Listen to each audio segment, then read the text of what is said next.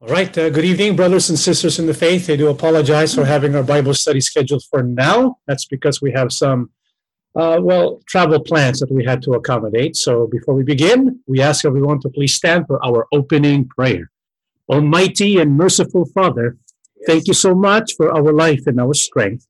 We believe that each and every time we have the opportunity to study your holy words together, it is truly beneficial for us because your words not only nourish and strengthen us, it guides us and gives us hope. And so we look forward to this day to receive again your holy commands and instructions. Bless our hearts and our minds that we might be receptive, Father, to the work of your Holy Spirit. Please completely forgive our sins. We ask and beg all things in the precious name of our Lord and Savior, Jesus Christ. Amen. All right. Again, thank you so much for joining our Bible study for tonight. We're excited because we have two Bible studies for you one at 7 o'clock and one at 8 o'clock p.m. So we have to finish this one by 8 o'clock. So we're going to go kind of fast. We have a lot of material to cover. And so we're going to talk about the promised seed, the second Adam. In our previous studies, we talked about the Garden of Eden, the paradise of God, which brings up a question I want to pose to all of you. In the next slide, this is what it says. What is more difficult, you think? Getting to paradise or staying in paradise? What do you think is more difficult? Getting to paradise or once you get there, staying in paradise? Maybe we can put it this way What is more difficult? Getting to your ideal weight and or staying at your ideal weight? You know, sometimes it's more difficult to stay in a place where you have re- uh, uh, reached than to kind of stay there, right? However, I think it would be more difficult to get to paradise, right, than it is to stay in paradise. Because right now, we are basically on our way to the true paradise, the kingdom of God in heaven. We are journeying there. Now, if it's difficult to journey there, we need to all the more protect ourselves because if we look back in the past, Adam and Eve, all they had to do was stay in paradise, and it was very difficult for them. So, what we're going to study today in Genesis chapter 3 are some of the things that we can do, lessons we can learn from Genesis 3 so that we can preserve our journey, our path to the kingdom of heaven. So, to give you a snapshot of what we're going to learn, next slide, we're going to divide the study into three parts. First part, Satan's fourfold strategy to deceive. Okay, next part, the seven consequences of sin. And the last part, the promised seed, the second Adam. So let's go to the first part, the Satan's fourfold strategy. We have to remember Satan will attack us and he will intensify his attack when he knows he has a little time left. When the end of the world is near, you can count on him not taking any breaks. He's going to devour like a lion devouring a prey. He's going to attack us. He's going to focus his attack against those who are on their way to salvation. This is why we need to know the strategy of the enemy so we can best protect and defend ourselves from him. So, what is Satan's strategy number one? It is basically to discredit the character of God. Because if he can convince you that God is not really good, then of course he can win you over to his side. How does he do that in the Garden of Eden? Genesis chapter 3, verse 1. Now the serpent was more crafty than any of the wild animals the Lord God had made. He said to the woman, Did God really say, You must not eat from any tree in the garden. The serpent mentioned there is not really a serpent. This is Satan disguised as a serpent. He was speaking to Eve. What did he say to Eve? Did God really say, You must not eat from any tree in the garden? Now let's pause there for a while. Is that what God said? Did God say to Adam and Eve, You cannot eat from any tree in the garden? Is that what God said? I don't think so. If you still remember back in Genesis chapter 2, next slide, this is what God said to Adam. The Lord God made all sorts of trees grow up from the ground, trees that were beautiful and it produced delicious fruit. in the middle of the garden, he placed a tree of life and a tree of the knowledge of good and evil. But the Lord God warned him, you must freely, you may freely eat the fruit of every tree in the garden, except the tree of the knowledge of good and evil. If you eat its fruit, you are sure to die. Did God say to Adam and Eve that you cannot eat from any of the trees there in the garden? That's not what God said. In fact, God said the trees he made were beautiful and produced delicious fruit. And he even added, You may freely eat of every fruit of every tree in the garden except for the tree of the knowledge of good and evil. Do you see how the devil twisted it, making God look oppressive? Right? You can you cannot eat from any of the trees. That's not what God said. But the enemy wants to discredit God, and so the enemy wants to make God appear to be oppressive. Now, this command that God gave, who was he speaking to there? Not Eve. Who was it? Adam. Eve wasn't around yet. He wasn't created yet. He was speaking to Adam. So the first command that God gave, he spoke to Adam. Adam is supposed to communicate that to Eve. Well, did Adam do a good job? Or did Eve do a good job of uh, learning what Adam taught him? Uh, Genesis chapter 3, 2 down to 3. The woman said to the serpent, We may eat fruit from the trees in the garden. But God did say, You must not eat fruit from the tree that is in the middle of the garden, and you must not touch it, or you will die. Wait a minute. Did God actually say you cannot touch it? It wasn't included in the command. God said you cannot eat from it. You know, this is a good example of transmitting information from one person to the next. And when you do that, you kind of add and subtract things and you don't do a good job. There's always misinformation when you transmit information from one person to the next. Remember, this is Adam and Eve. Adam said, "You cannot eat from the tree of uh, from the tree of the knowledge of good and evil." What did Eve say? What was his interpretation? You can't even touch it. Just to give you an idea of how easily we can misinterpret information. This is why we should not speak about other people behind their backs because there's a good chance we're not going to represent the information with 100% accuracy. So that is uh, the, the ploy of Satan. Number one, he wants to make God appear oppressive so that you can be on his side. What is strategy number two? He wants to create doubt in the word of God. How did he do that? In the Garden of Eden. Genesis chapter 3, verse 1. Now the serpent was more crafty than any of the wild animals the Lord God had made. He said to the woman, Did God really say, you know, by asking that question, did God really say, what did he do? He planted a seed of doubt. That's what he wants to do. He wants to cause Adam and Eve to doubt the word of God. Isn't that what he does today? This is why there are people who say, is the Bible really the word of God? Or maybe it's just a man made book because if we think it's just a man made book and it's not really the word from God, then you get a Satan gets a victory. He is on his way to deceiving us. He wants us to doubt that the Bible is indeed the word of God. Well, what is strategy number three? It's basically to negate the word of God. In other words, God says this, and Satan will say, No, that's not true. Well, how did that happen? The Garden of Eden. Genesis chapter 3 and the verses 4, Satan says, You won't die. God says, You will die. Satan says, You won't die. The serpent replied to the woman. You know, do you think that the devil would have succeeded if he skipped the first two parts, causing, you know, creating this idea that God is oppressive and then planting the seed of doubt? If Satan went straight to say to Eve, You won't die if you eat from that fruit, do you think he would have succeeded? Probably not. This is why he's crafty. He prepares you to disobey the command of God. And so before he tells you not to do what God wants you to do. Before he negates the word of God, he preps you up with his crafty strategies. What is strategy number four? The killer.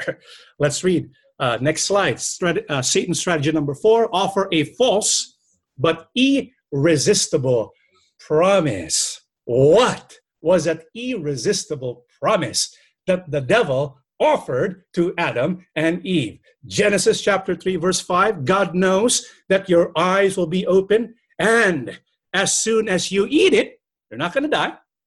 Instead, you will be like God, knowing both good and evil. And so, rather than telling Adam and Eve the truth, he told them a lie and he offered them a false promise you will be like God. And of course, who would not want to be like God? Satan became Satan because he wanted to be like God. Now he's offering that same temptation to Adam and Eve. You will be like God. What do you think? Do you think Satan also offers this temptation, this false promise to humanity today? What do you think? Oh, absolutely. I don't know if you're aware of this, but one of the most powerful religions in the world today, you know what it is? Not Catholicism, not Protestantism, not Islam. You know what? one of the most powerful religions in the world is today. It's called humanism, new age material. Have you heard of that before? Right? What's the basic essence of new age stuff? Because there's so many people today who are into self help. You ever go to the library or go to a bookstore and look at the self help uh, rack on the bookstore? There's thousands of books, self help. There's nothing wrong with helping yourself. But if you go too far, when it offers you the message of you can be your own God, that's different. That's not from God anymore. That's from who? That's from the enemy of God. This is why I remember not too long ago, there was this book that was very popular. It's called The Secret. Heard about that? What is it about? It's about your thoughts. It can create something in the universe. Yeah, just by thinking about something, just by wishing it hard enough, it will manifest itself in the universe. That's dangerous because, because it makes you into a God that can manipulate the universe. No, only God has the power to create, only God has the power to manifest anything in the universe. This is why we have to be careful with replacement theology, with New Age and materials related to new age that is creeping up into the mind of so many people. Brethren, we must not become our own gods. Rather, we must depend upon our almighty God. So, those are the four strategies. Next slide. Number one, discredit the character of God, make him look oppressive. Number two, create doubt in the word of God. Number three, negate the word of God. And number four, offer a false but irresistible promise or temptation. Did he succeed? He did. Can he succeed today? Oh, you bet. This is why we have to protect ourselves from Satan's strategy. Next slide. How do we do that? What's protection number one? Next slide. We must believe in the goodness of God. James 1 16 18, do not be deceived. My dear friends, every good gift and every perfect present comes from heaven. It comes down from God, the creator of the heavenly lights, who does not change or cause darkness by turning. By his own will, he brought us into being through the word of truth, so that we should have first place among all his creatures, so that we will not be deceived by the enemy. We need to believe God is good all of the time because sometimes when we go through suffering and trial, tribulation, persecution, we begin to think maybe God is not good, right? We're tempted to, t- to think that. God is not good. God is not on my side. The Bible says every good gift and every perfect present is from God. He does not change at all. If He was good back then, He's good today. He's perfectly good. We need to believe in this character of God, that everything He does and everything He gives us is for our own benefit and for our own good. What's protection number two? We need to trust the word of God. Psalms 19, 7 to 8. The instructions of the Lord are perfect, reviving the soul. The decrees of the Lord are trustworthy, making wise the simple. The commandments of the Lord are right, bringing joy to the heart.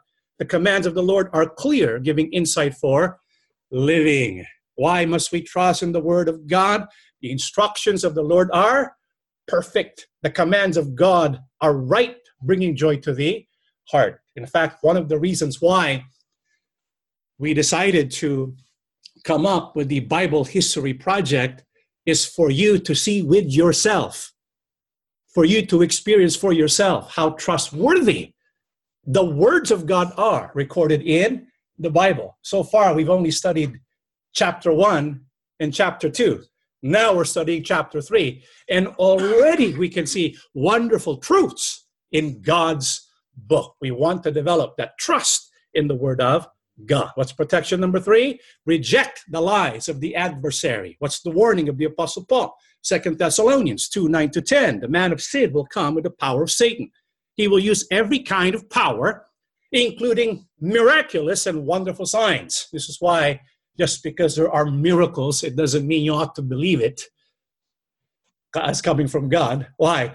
Because even the devil can conjure up miracles, but they will be lies, the Bible says. He will use everything that God disapproves of to deceive, to deceive those who are dying, those who refuse to love the truth that would save them. And so, what is protection number three? Let us reject the lies of the adversary. How will we know if they are lies? We have to compare it to a standard. What is that? The word of truth, the word of God. This is why we have to compare everything to what the Bible says. If it's off or against what the Bible teaches, it's not a truth from God. It could be a lie that is from the enemy. What's protection number four? Next slide. Focus on the great future God plans for us. Corinthians chapter 2, verse 9. But a scripture says, No eye has seen, no ear has heard, and no mind has imagined the things that God has prepared for those who love Him. How many here want to go to heaven? Raise your hand. If you want to go to heaven. How many want to go to heaven tonight? You know, first question, everyone's hand was raising. I want to go to heaven. But the second question, want to go to heaven tonight? All of a sudden, hmm, maybe not tonight. You know, why do people react that way? Because for some reason, they don't think what God is preparing is really all that nice. It might be boring there, brother. And so they think they can create a better heaven for themselves here on earth.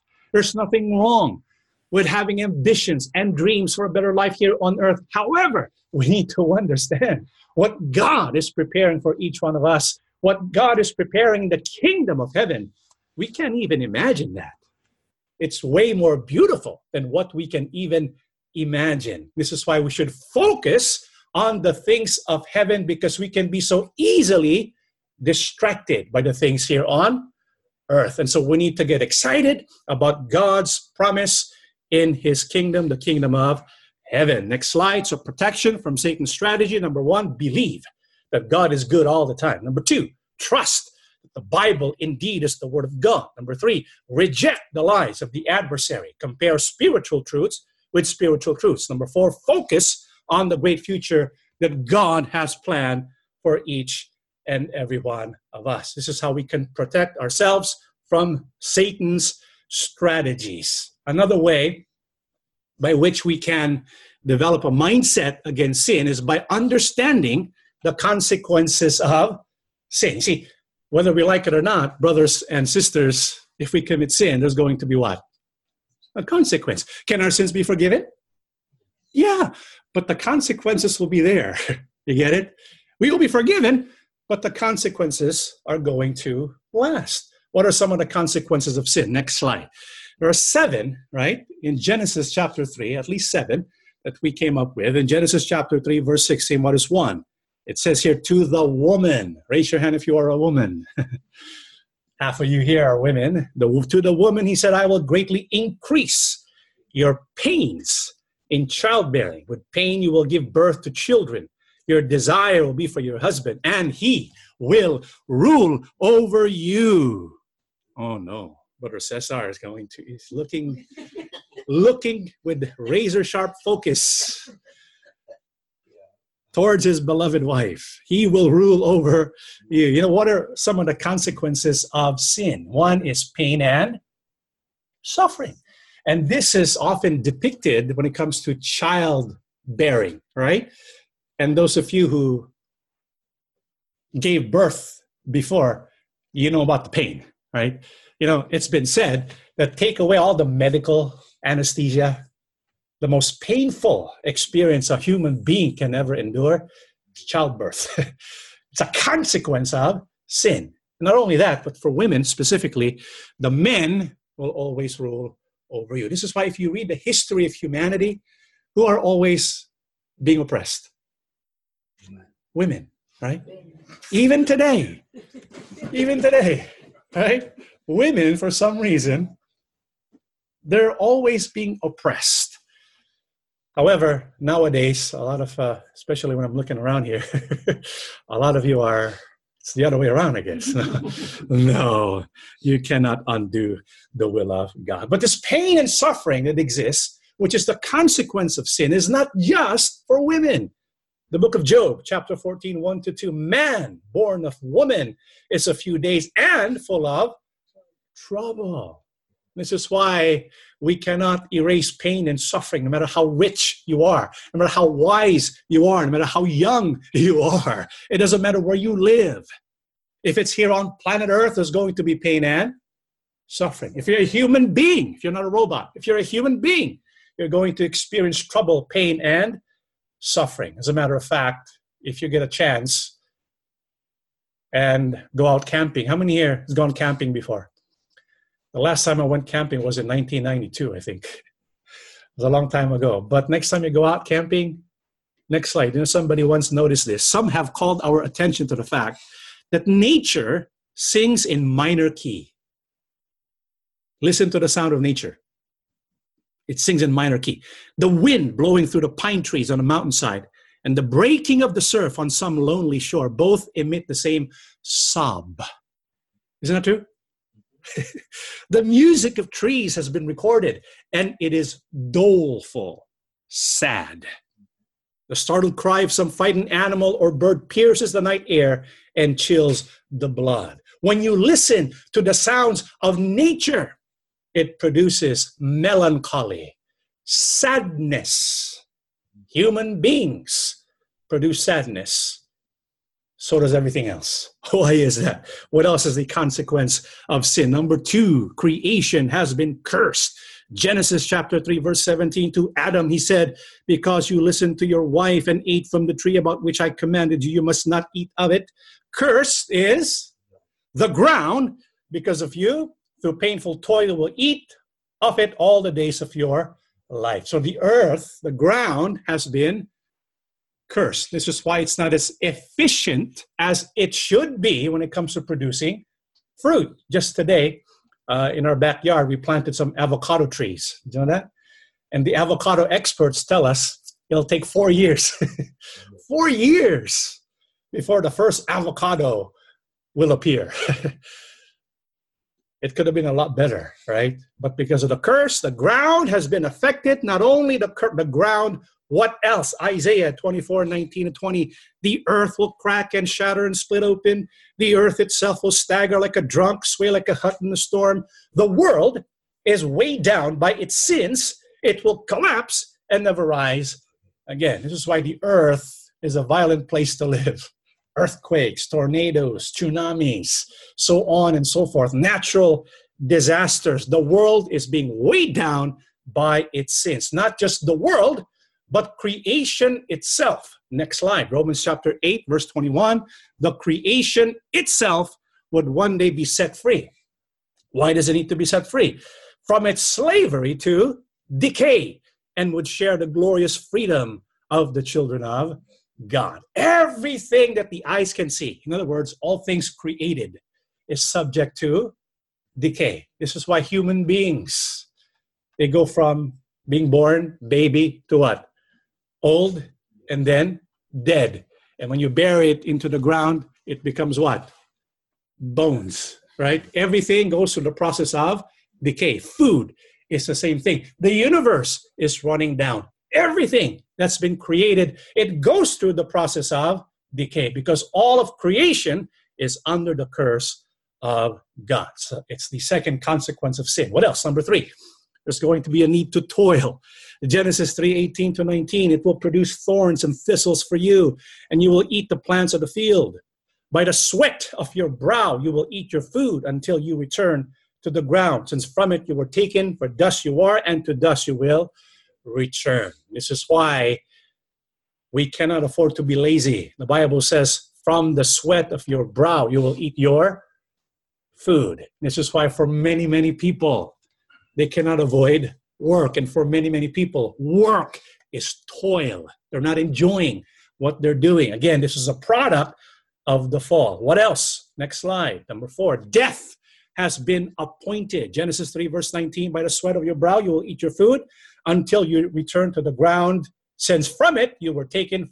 For dust you are, and to dust you will return. And so, because of the fall, because of the sin of mankind, sin, uh, death was introduced. In what sense? Next slide, Hebrews chapter 9, verse 27. And as it is appointed for men to die once, but after this, the judgment.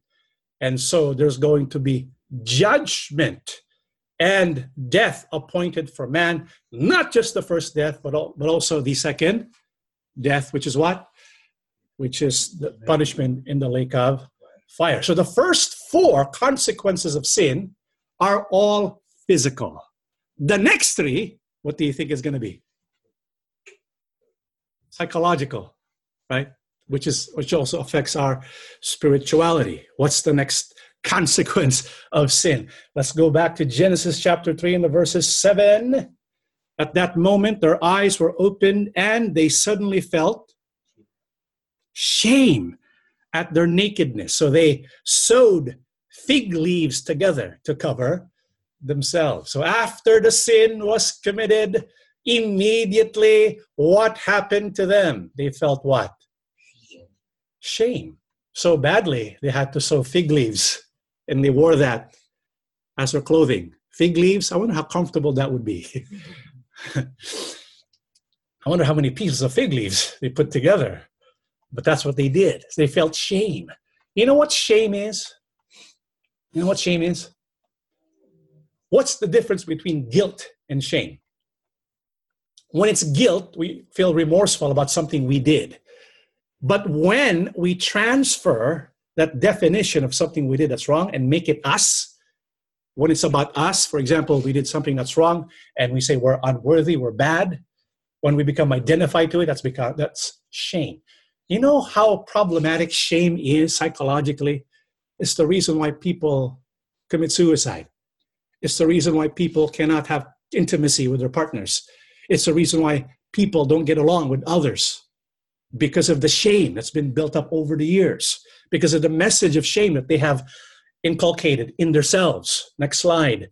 And so, shame basically is the intensely painful feeling that we are unworthy of love. When you feel that way, when you cannot be loved by other people, you feel so bad about yourself, and so you don't take care of yourself.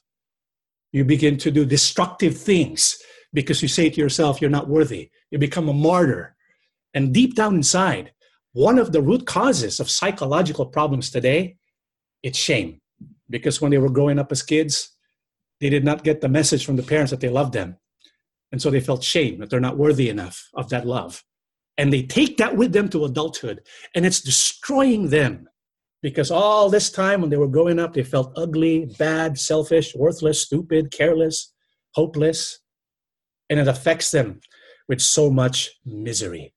That's one of the products of sin. What else?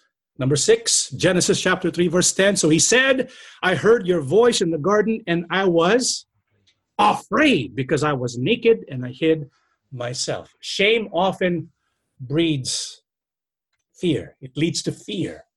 And when it comes to the reason why people are not successful nowadays is because of fear. The fear to be successful. The fear of rejection. the fear to speak out the truth. And so when a person's afraid, he even becomes afraid to be with his God. Next slide. And so fear leads to paralysis. You don't do the things you know you need to do. How many here have always had a dream and an ambition, but because of fear of something, it has held them back? I think a lot of us have been held back by fear before, right? Mm-hmm. Whether we like to admit it or not, fear came from the Garden of Eden after the fall. What else? Next slide. Number seven, the last one, Genesis 3 11 to 13. Who told you that you were naked? The Lord God asked. Have you eaten from the tree whose fruit I commanded you not to eat? What did the man say? the man replied, It was the woman you gave me who gave me the fruit, and I ate it. And the Lord God asked the woman, Okay, what have you done? The serpent deceived me, she replied. That's why I ate it. And so, what do you notice about this passage? Yeah, they're pinpointing. They're looking for someone else to blame. The man blamed who? Eve. And Eve blamed who? Satan. And who did Satan blame? Maybe God. I don't know, right? And so this is the mindset of many people today. It's called the victim mindset. And I see that happening all the time. You know, I've been a, taking care of a church, right? I've been a pastor of congregations for over 15 years. And every single time there's a couple or a person who has problems with their life, every single time, 100%, it's because they have a victim mindset. They like to blame things. Oh, it's because this happened. It's because of him, because of her. Right? Why didn't you finish college? Oh, because this happened in my neighborhood. Why did you turn out like that? Oh, because my parents. They blame everything on their parents, right? They blame everything on their upbringing. You know, brethren, this victim mindset is going to keep you stuck. It's not going to help you go to where God wants you to go. Remember, every individual God created in His image. You know why? Because God has productive work for them to do. Every individual has gifts inside them. But because they're held back by fear and shame and a victim mindset, it doesn't come forth. You know, if we can erase shame and fear and a victim mindset, we can erase 99% of human misery. And this is why a lot of the misery that people experience today, it all came as a consequence of the fall. Next slide. When you become, when you think you're a victim, next slide, you begin to ask yourself, why me? And so you begin to sulk instead of realizing that no matter what happens to you, you, you still have the power to what? To choose. We have to regain back that power to choose. God has given us the power to choose. Nobody should make that choice for us. We should make that choice. And God tells us, you can always choose between life or death, but choose life, right? Nobody and nothing can make us do anything. It's our choice. We have to take ownership of the things that happen to us and where we are headed, no matter what has happened to us. Because when we think of our life together, we all came from this institution, right? And we were exiled from that institution. And so a lot of us have this mindset that we're a victim. No, we got to change that. We can make choices in our life. God has a purpose in our life. We need to follow God's purpose. But there's so many things working against us because of the fall. The consequences of sin. Next slide. What are they again? Number one, pain and suffering. Creation has been cursed. The need to toil. Death is appointed. Shame, fear, and a victim mindset. Poor mankind, right? Are we going to blame everything on Adam and Eve? We could, but we shouldn't. You know why? Next slide. Because even if we have given up on ourselves, who hasn't given up on us? Yeah, there's something you want to see in Genesis chapter 3. After the epic failure of Adam and Eve, guess what? God did not abandon them. Right? You would have thought, okay, I'm going to abandon Adam and Eve. I told them to do this. They did not listen to me. They listened to the adversary. This is what happened to them. I'm going to abandon Adam and Eve. Is that what God did? You know what happened after they ate the fruit? Did God leave them alone to their misery and condemnation? What did God do? Next slide. Genesis 3 8 to 9. And they heard the sound of the Lord God walking in the garden in the cool of the day. And Adam and his wife hid themselves from the presence of the Lord among the trees of the garden. And the Lord God called to Adam and said to him, Where are you? Bible says God walked in the garden. Was it a literal God that walked? No, he's spirit, right? It was the presence of the Lord God. Did God not know where Adam and Eve were? He knows. But he asked a question to them that he also asks of us today. What is that? Where are you? You see, when we commit sin and we fail, just like Adam and Eve, it's of course natural to feel shame, right? And because of your shame, I disappointed God. You have there's this tendency to hide from Him because we're afraid we're going to be rejected.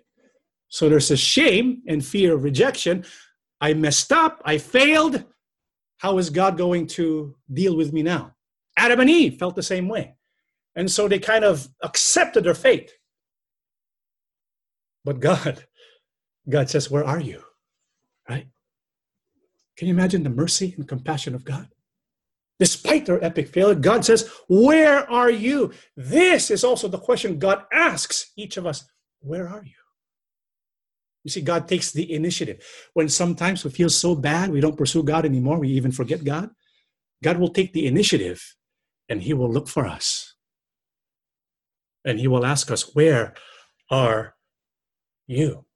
I don't know if uh, any of you can relate with the failure of Adam and Eve. Anyone here ever fail before? Anyone? Anyone? You've never failed before? If you're a human being, I'm sure you all failed. But can you imagine the epic proportions of the failure that was attributed to Adam and Eve? Can you imagine getting kicked out of the Garden of Eden and all these seven consequences of sin because of your failure?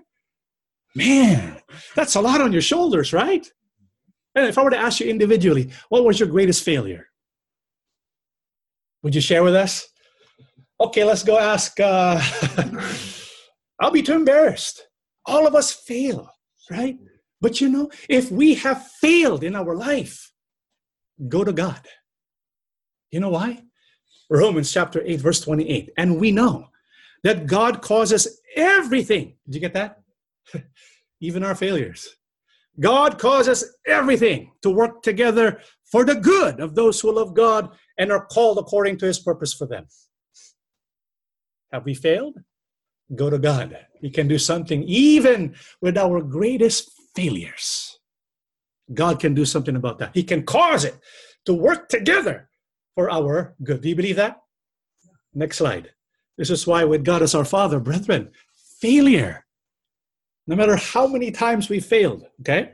Failure does not have to be final with God. Our failures can even lead to something much better. Has that been proven before? Yeah. Where? Even in the Garden of Eden. Did you know that God caused something extraordinarily beautiful in the Garden of Eden after the failure? In fact, without the failure, we would not have this at all. God can do a lot with our failures. And this is what God did when Adam and Eve's epic failure. What did God do? Genesis chapter 3, verse 21. And the Lord God made clothing from animal skins for Adam and his wife. What were they wearing before? figs, fig leaves. God looked at it, mm, that's not good. God gave him some real clothing, genuine, 100% what? Leather. The first one in the clothing business was not J.C. Penney, not Sears and Roebuck. it was God, right? You know, before you can have animal skins, what has to happen to the animal? What has to happen to an animal? This is very, this is very, um, very, very critical here. You got to get this. Not many people get it when they read Genesis 3:21. Before you can have skins of the animal, what do you need to do with the animal? Yeah. You got to kill the animal, right? You know what God is teaching Adam and Eve? God is teaching them how they can be put right with God again. What do you mean? How is a person put right before God before the second covenant came? Let's go to Hebrews 9, verse 22. Indeed, according to the law, almost everything is purified by blood, and, and sins are forgiven only if blood is poured out. And so, back there, outside of the Garden of Eden, after they were exiled, God taught them about the first religion. what is that? It involves animal sacrifice. Why? So that by means of blood that is poured out, their sins are forgiven. And so God was giving clues to Adam and Eve. He gave them the template for the first process or the first covenant that would come so that man can again have a relationship with God despite his sins. But that was only temporary. Why? Next slide. Hebrews 9, 13 and 15. God had something more permanent about sin. Hebrews 9, 13 and 15. Under the old system, the blood of goats and bulls, the ashes of a young cow could cleanse people's bodies from ceremonial impurity. Just think how much more the blood of Christ will purify our consciences from sinful deeds so that we can worship the living God. For by the power of the eternal Spirit, Christ offered himself to God as a perfect sacrifice for our sins. That is why he is the one who mediates a new covenant between God and people so that all who are called can receive the eternal inheritance God has promised them. For Christ died to set them free from the penalty of the sins they had committed under that first covenant. So, under the first covenant, for your sins to be forgiven, you had to sacrifice an animal, right? This is why during the time of Moses, this is what was done. You had to go through the ceremony. You get a priest, you get the animal, you kill it, pour the blood on the altar for the forgiveness of sins. However, that was not a permanent solution. What was the permanent solution? The new covenant. What does that involve? The perfect sacrifice. Who is that? Our Lord Jesus Christ. This is why God provided the way for man to again return to him. What do you call the process of returning to God again? Religion. It was started way back there after the fall. God did not abandon Adam and Eve. God provided them the way by which they can return to God. Not only that, God also gave them a prophecy. Did you know that? Did you know God gave Adam and Eve, even in the garden, a prophecy? Prophecy to give them hope. We can call this the first explicit prophecy. It's a very nice prophecy. Genesis 3, verse 15. This is what it says. And I will put enmity between you and the woman. Let's pause there for a while. Who is God speaking to? God is speaking to the serpent, and God is speaking to Eve. Okay? You got to see who's speaking to whom. And I will put enmity between you, serpent, and the woman and between your seed and her seed. He shall bruise your head, and you shall bruise his heel. This is a prophecy. What? Do you see the prophecy there? Do you see the good news in Genesis 3, verse 15? You see it? It's the good news. This is the first explicit prophecy in Scripture. There was an implicit prophecy in Scripture in Genesis chapter 1, verse 1, right? Bereshit, this is the counterpart. This is the explicit prophecy about the good news of salvation. There is a promised seed. What will this seed do? He will bruise the head of the serpent, but the serpent will bruise his heel. In other words, the serpent will strike the seed, but it will not be a mortal blow. It's a temporary blow on the heel. But this seed will crush the head of the serpent. What else do we need to know about to know about this seed? This is the seed of the woman. It's hinting at the virgin birth. I wonder who the seed is that will crush serpent with a mortal blow. Who do you think that is? Galatians 3 19, 22. What then was the purpose of the law? It was added because of transgressions until the seed to whom the promise referred had come. The law was put into effect through angels by a mediator.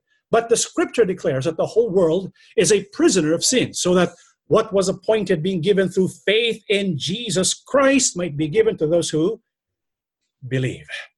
Who was that promised seed of the woman? Who is that? Our Lord Jesus Christ. So even before they were exiled from the Garden of Eden, they were given hope. They were given a promise of redemption, the promised seed, the fulfillment of which is the Lord Jesus Christ. This is why when the Lord Jesus Christ came, do you know what the Apostle Paul called him? Next slide. 1 Corinthians 15 47. The first Adam made of earth came from the earth. The second Adam came from heaven. What did Apostle Paul call the Lord Jesus Christ? Yeah, he's a kind of second Adam. Who's the first Adam? Huh? The first man. First Adam was the husband of Eve. Who is the second Adam? Our Lord Jesus Christ. Why is he called the second Adam? Because he is to redeem the first Adam. He is to atone for the mistakes of the first Adam. He will redeem the errors and the sins of the first Adam. What's the difference between the first Adam and the second Adam? One, first Adam came from the earth. He's earthly. The second Adam came from heaven. In other words, he is heavenly minded. This is why you cannot deceive the second Adam. You cannot deceive our Lord Jesus Christ. Why else is he called the second Adam? Romans 5, verse 18 yes, Adam's one sin brings condemnation for everyone, but Christ's one act of righteousness brings a right relationship with God and new life for everyone. And so, because of one sin, there was sin that was that was death and condemnation introduced to the world. But because of one act of righteousness, when Christ died on the cross, it brings a right relationship with God. What else? is the difference between the first Adam and the second Adam. Why is it called the second Adam? 1 Corinthians 15, 22 to 23. For just as all people die because of their union with Adam, in the same way all will be raised to life because of their union with Christ. But each one will be raised in proper order. Christ, first of all, then at the time of his coming, those who belong to him. What else is the parallelism between the first Adam and the second Adam? because of the first Adam, all people are going to die.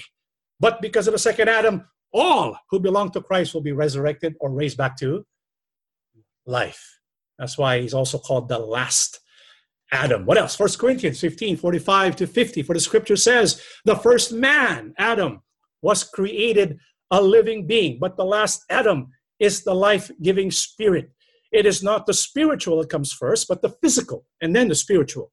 The first Adam made of earth came from the earth, the second Adam came from heaven. Those who belong to the earth are like the one who was made of earth. Those who are of heaven are like the one who came from heaven. Just as we wear the likeness of the man made of earth, so we will wear the likeness of the man from heaven. What I mean, friends, is that what is made of flesh and blood cannot share in God's kingdom, and what is mortal cannot possess immortality. Why is he called the last Adam? What is his difference? to the first Adam? Well, the last Adam was, the first Adam was Adam, right? And the Bible says when God breathed into him, he became a living being. But the last Adam, or second Adam, the Lord Jesus Christ, he is the life giving spirit. Do you see the difference? Adam was given the life. Jesus is going to be the life giving spirit. What kind of life will the Lord Jesus Christ give? Immortality. Life everlasting or eternal life. That's why he is the last Adam. The second Adam. Next slide. Can the second Adam undo the seven consequences of sin? What do you think? Next slide. What are the seven deadly consequences of sin again? Pain, suffering, creation, curse, a need to toil, death is appointed, shame, fear, victim mindset. Do you think the second Adam, the Lord Jesus Christ, can redeem the seven consequences of sin? Think so? You know what the answer to that is? Next slide, Apostle Paul says, I love this verse, one of my favorite passages of all scripture. For all of God's promises have been fulfilled in Christ with, not just a yes, with a resounding yes. And through Christ, our amen, which means yes, ascends to God for his glory. With the first Adam, it was all no. But with the last Adam, with the second Adam, with Christ Jesus, the no's became one. Yes, yes to everything. The promises of God has been all fulfilled in Christ Jesus. That's why, yes. What is consequence number one? Pain and suffering. Is that resolved through Christ Jesus? Yeah. Next slide. Revelation 21 4. He will wipe every tear from their eyes, and there will be no more death, or sorrow, or crying, or pain. All these things are gone forever. Well, how about consequence number two? Next slide. Creation cursed.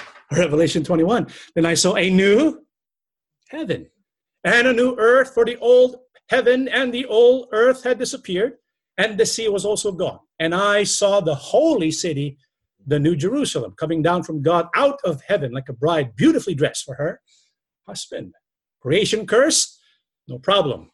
It will disappear, but God creates a new heaven and a new earth. Consequence number three the need to toil. Revelation 14, 12 to 13. This means that God's holy people must endure persecution patiently, obeying his commands and maintaining their faith in Jesus. And I heard a voice from heaven saying, Write this down. Blessed are those who die in the Lord from now on. Yes, as the Spirit, they are blessed indeed, for they, what does it say? they will rest from their hard work, for their good deeds follow them. How about consequence number four? Death is appointed. Corinthians 15, 54 to 57.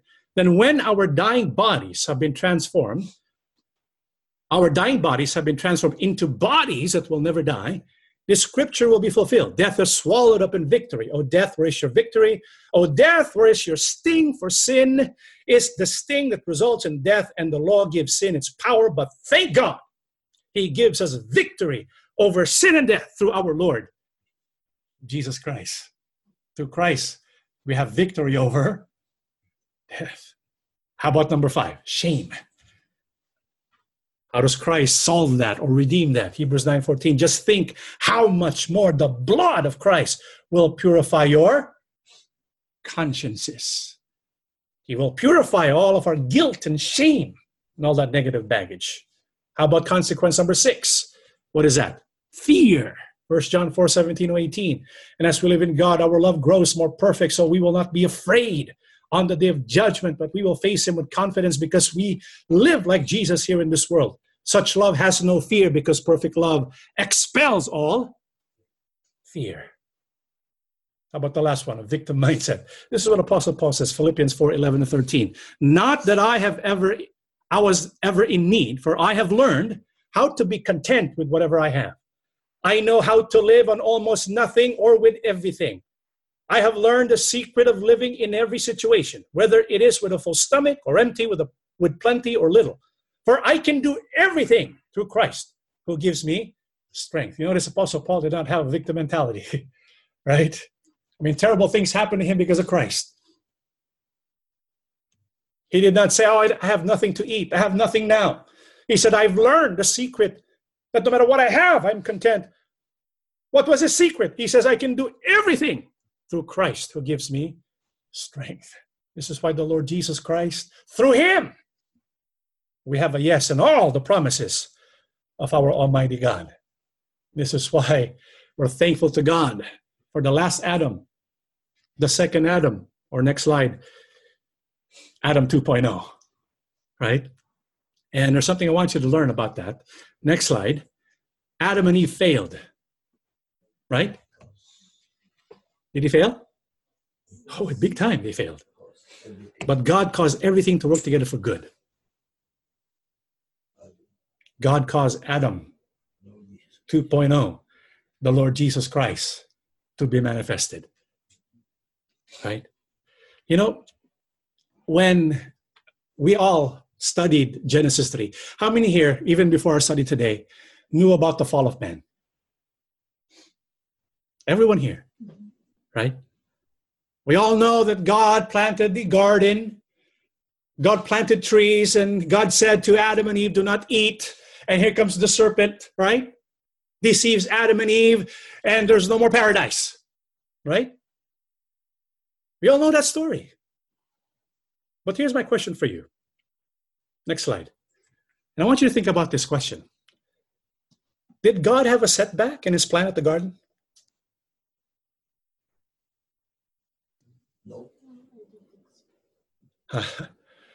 Was that a setback? When Eve took a bite of that forbidden, forbidden fruit, I'm going to say apple.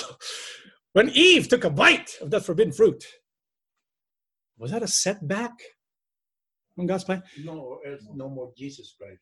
And I was thinking about that today. I was thinking about that when we read Genesis chapter 3. No. What do you think?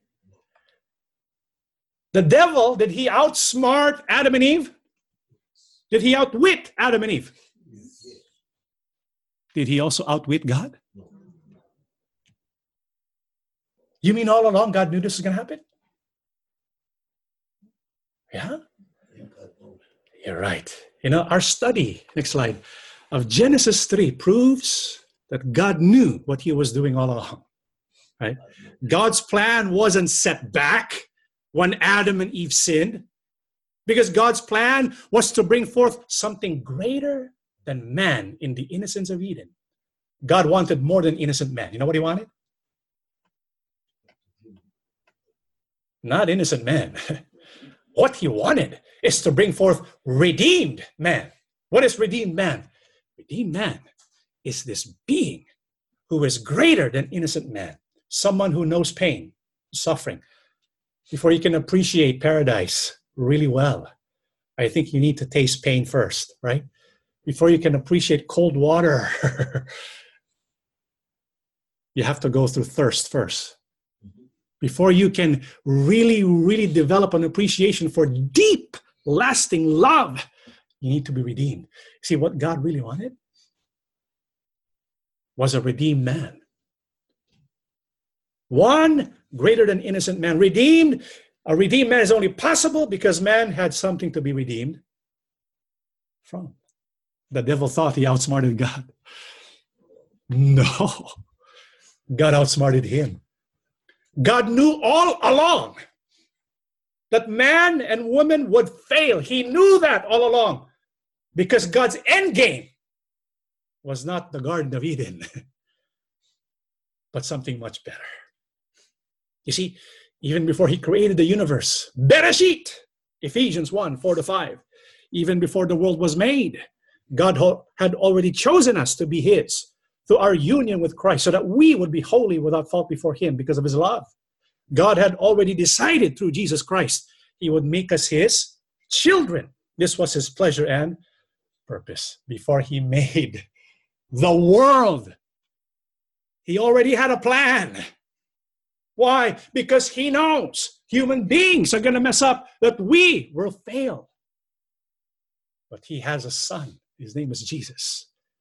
He will redeem mankind so that we can be his sons and daughters again, adopted children of God. This was his plan, purpose, and pleasure even before the creation of the world.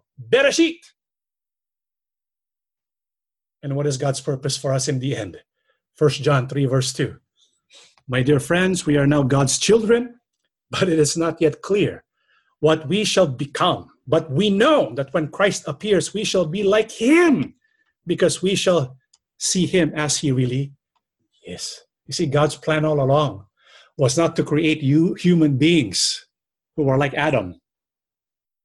God's plan all along was to create us so that we can become eventually like Adam 2.0, to become like Christ. Right now, we don't know what's that going to be like. Right now, yes, we are children of God, but it's not yet clear what we shall become. But we know this when Christ comes, we shall be like him. I can't wait. We may have been outsmarted by the devil, but God outsmarted the devil. Right? This is why, as people of God, we should be thankful. We should be thankful to God, thankful to Christ. They know what they're doing. we can trust God and Christ and the Holy Scriptures so that we, no matter what happens in our life, always remember God is our Father. And no matter what happens to us, no matter how many times we fail, He will cause all of that to work together for our good. Do you believe that? It's happened before. If He can do that with Adam and Eve, He can do that with our life. Let's all stand and we shall pray together. Everlasting and most holy Father, thank you so much, gracious God, for indeed you love each one of us. Even when we fail, you think of ways to redeem us. Even before the creation of this earth, you had us in your mind. You knew how weak we were, but you never banished us. You looked for us, and you have given us hope. Thank you so much for showing us your plan, for including us in your plan, Yes. that we, we can become like your beloved Son, to be in your kingdom, not here on earth, but in heaven, where we will reside with you forevermore. Lord Jesus, thank you so much, for you have died for our sake. We worship and serve you as well. Mediate our prayers to the Father and strengthen always our faith that we can remain loyal to you. Father, may you bless always your people, those who are oppressed and persecuted, including the family of Brother Eraño Manalo, especially Brother Angels and Brother Angel and those who are with him in prison. We ask you, oh Father, as brothers and sisters in faith, may you do something. May you set them free, and we will forever praise and glorify you. But we know, Father, you have a purpose for everything. So, whatever your will is, we know it is for our own good. Father, please always protect us and help us in every worship that we render unto you. We ask and beg everything, O Father, in the name of our Lord and Savior, Jesus Christ. Amen.